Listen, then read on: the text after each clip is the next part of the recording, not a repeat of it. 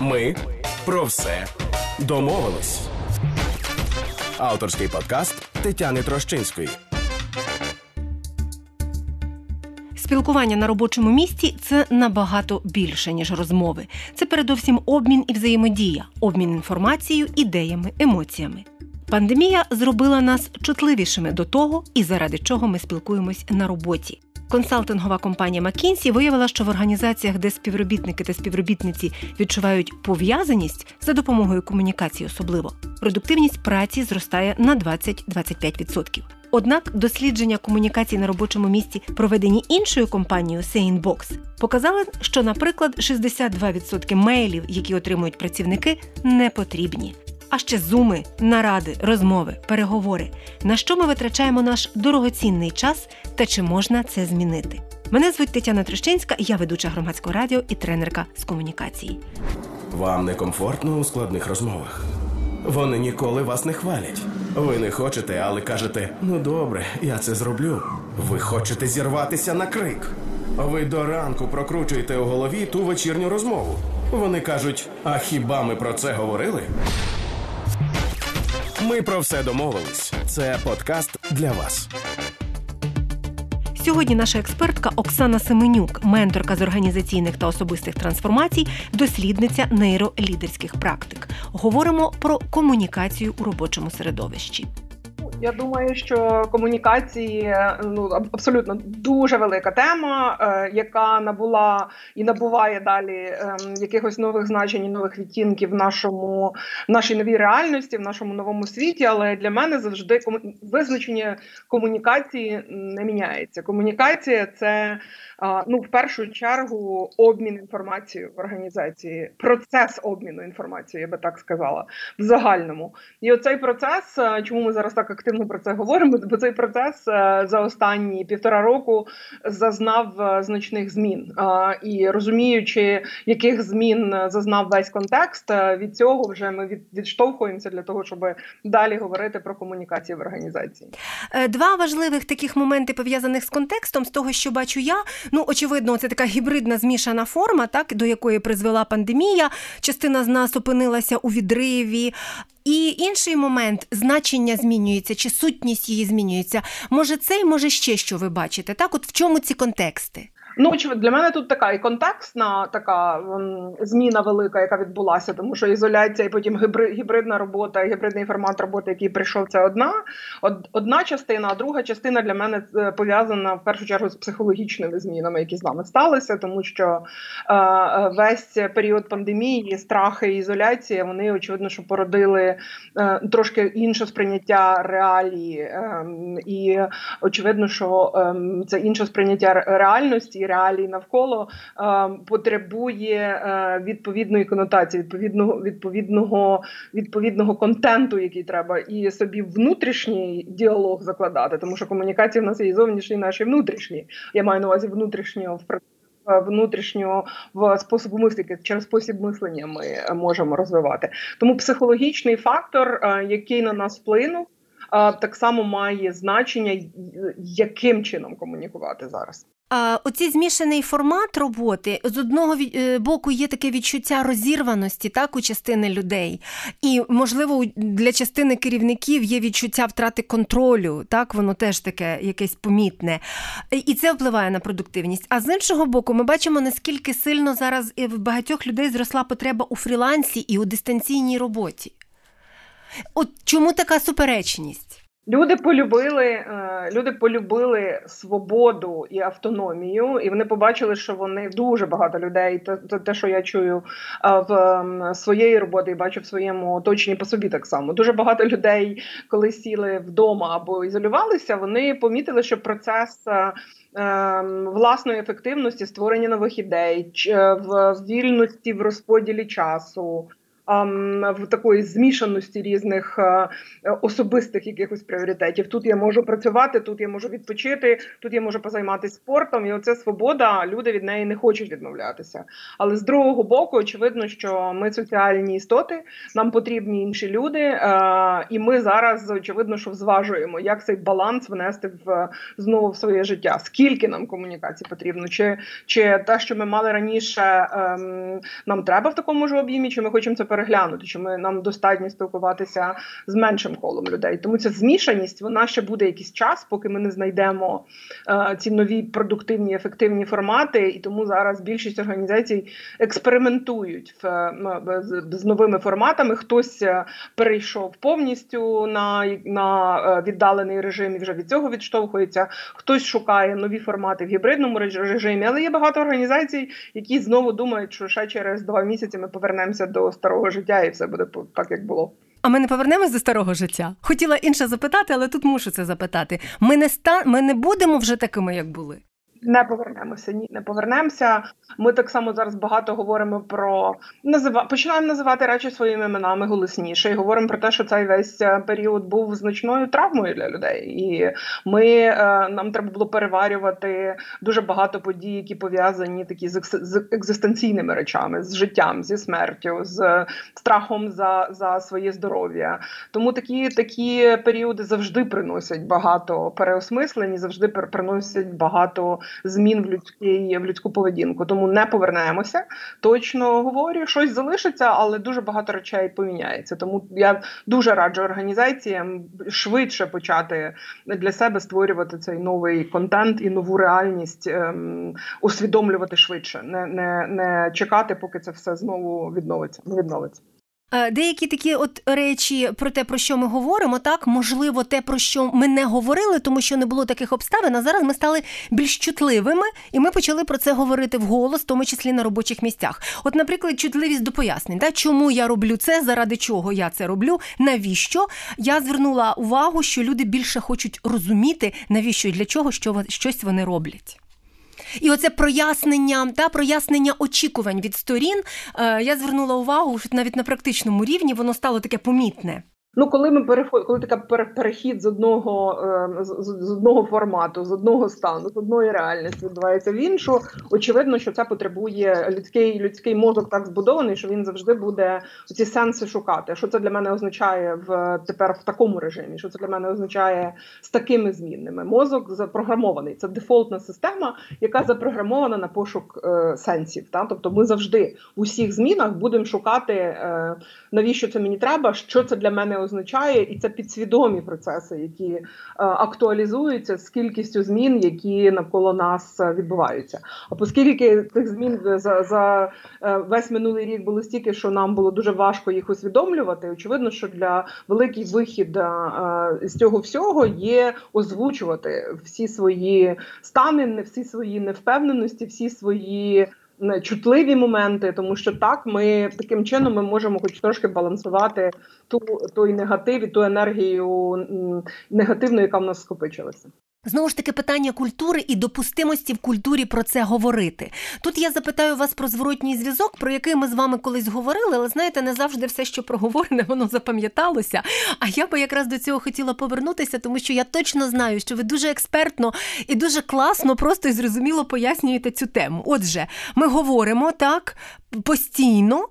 Ми постійно, як нам здається, провадимо ці розмови, наради, засідання, зуми, пишемо одне одному листи. При цьому ми не можемо зрозуміти е, одне одного. Я знайшла американські дані про те, що один працівник в середньому проводить 17 годин на тиждень для того, щоб зрозуміти незрозумілі меседжі чи завдання. 17 годин на тиждень це страшний час, насправді. Так можна було б зробити багато корисного. Може в різних сферах по-різному, але все одно очевидно, оце нерозуміння є. Абсолютно тему зворотнього зв'язку, розмові, комунікації. Я вже навіть зараз говорю не просто зворотній зв'язок, тому що зворотній зв'язок в нас вже як слово, як бренд і так далі. Таке як як, як, як, як поняття і значення набув негативного такого підтексту. Да? Тому що якщо ми почнемо говорити, я хочу зворотнього зв'язку.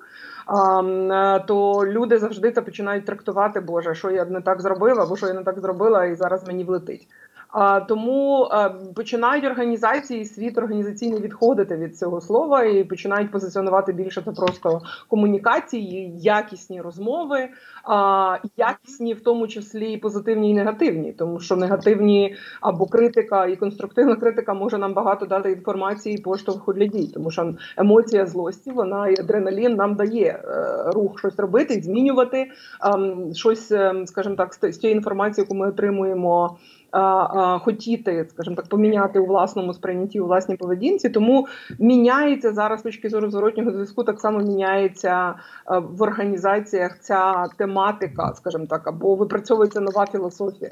З огляду, по-перше, на те, що нам дає знання нейронауки, тому я завжди свої свою взаємодію з організаціями базую на цьому, що нам треба знати про мозок для того, щоб розуміти, що в нас вмонтовано у всіх в в за за мільйони років ем, роботи нашого мозку, що ми можемо змінити, і що ми не можемо змінити.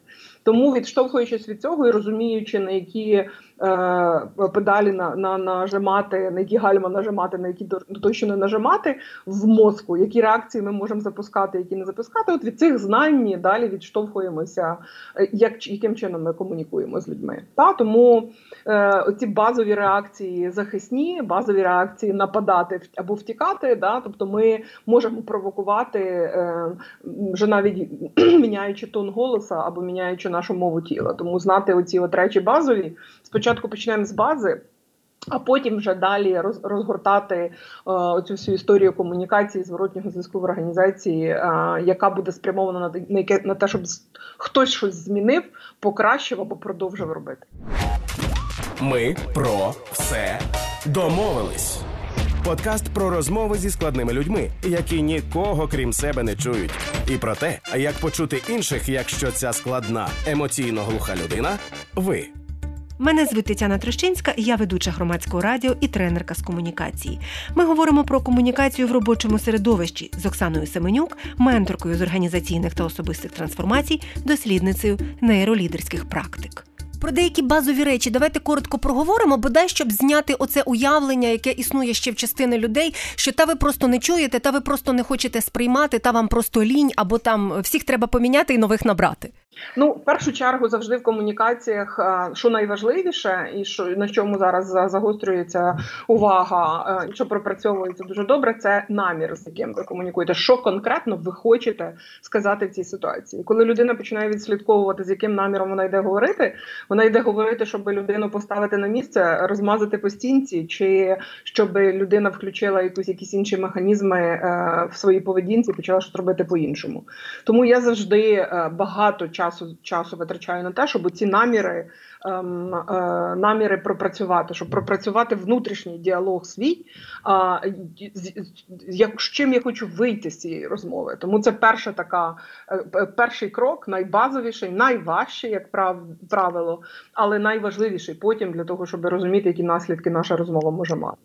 Друга, це завжди я кажу е, про те, що що ем, говорячи, розшифровуючи формулу е, працюючи з формулою одного із психологів ем, американських, е, по-моєму, Альберт Граб'ян, який говорив про те, що наша, коли ми обмінюємося інформацією, говоримо.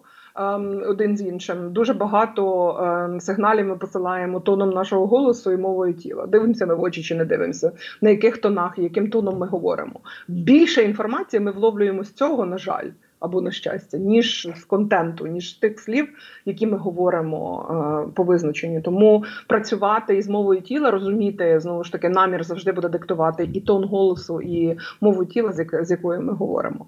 Ну і третю, третю річ, яку я завжди говорю, е, наш мозок дуже любить е, ясність і і чіткість. Да? Тому, коли ви хочете говорити, то говоріть очевидно, що давайте зворотній зв'язок ем, фактами, якимись даними, а не оціночними судженнями, не не, не ярликами і не звинуваченнями. Да? Тоді розмова вийде і вде і вдасться. Не потрібна комунікація. Можливо, такого в науці десь там немає, але я для себе це от визначила так. Це те, що, мабуть, заряджено на процес, а не на розуміння того, навіщо ми це робимо, на мету. Я знову ж таки дивилася дані компанії Sanebox, яка американська компанія, яка займається е, сприянням в налагодженні усіляких там речей пов'язаних з мейлами. Так, от за їхніми даними, 62% робочих мейлів визнають і керівники, і працівники не потрібні. Ми би їх спамом просто назвали, так? Але вони е, напевно існують для того, щоб показати, що процес іде.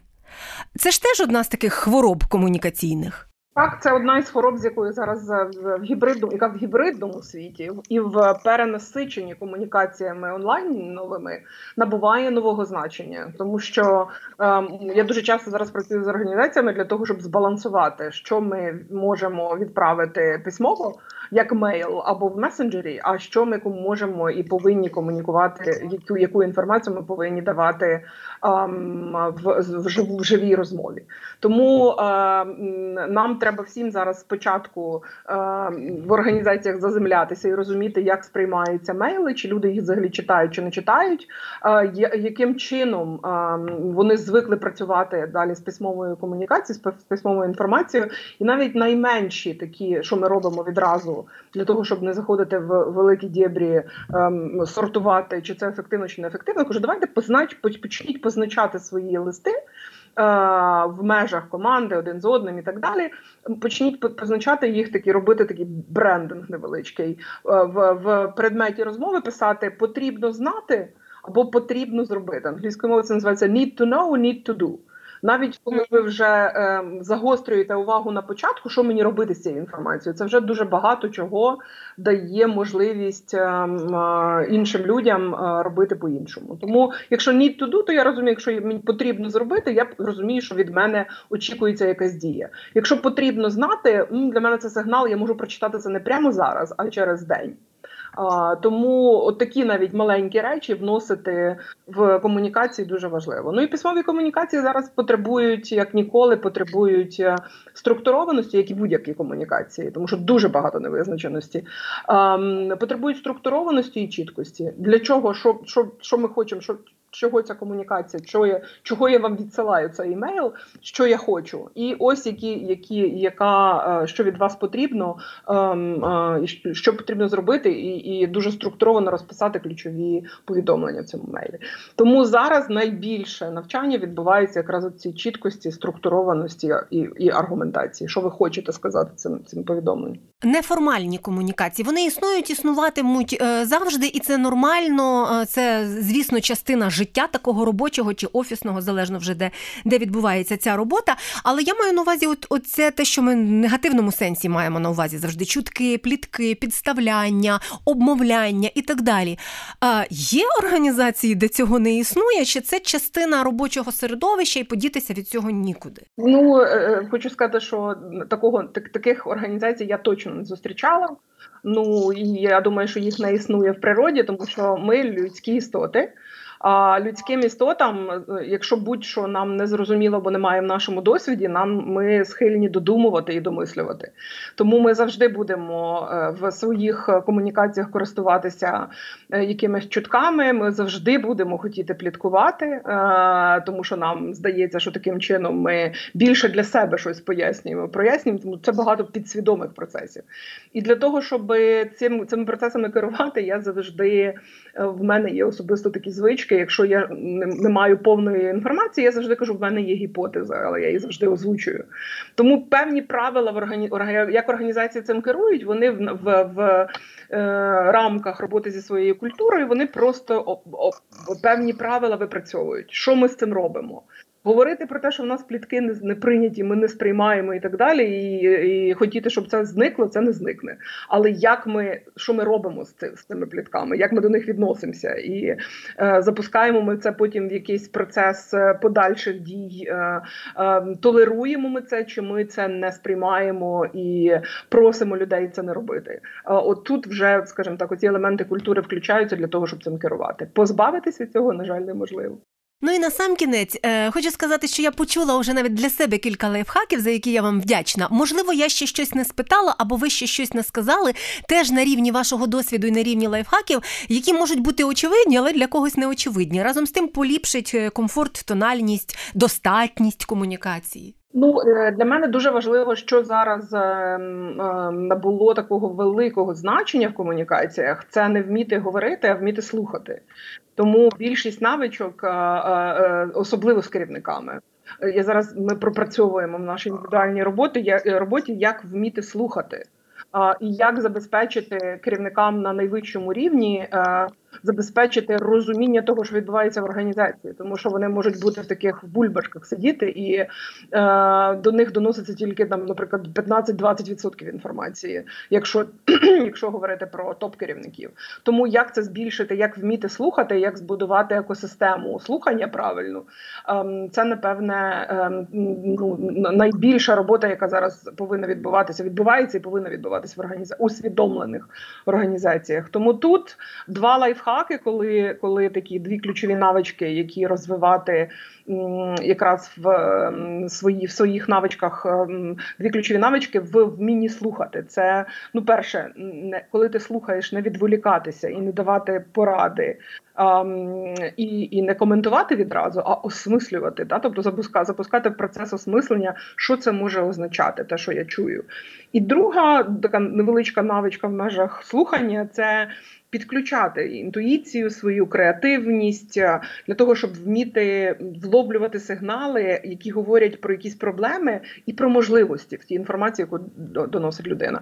Оці речі дуже важливі, критичні, я би сказала, в, в тому, як ми яким чином ми слухаємо. Оксана Семенюк, менторка з організаційних та особистих трансформацій, дослідниця нейролідерських практик. У подкасті Ми про все домовились. Вам некомфортно у складних розмовах. Вони ніколи вас не хвалять. Ви не хочете, але кажете: ну добре, я це зроблю. Ви хочете зірватися на крик. Ви до ранку прокручуєте у голові ту вечірню розмову. Вони кажуть: а хіба ми про це говорили?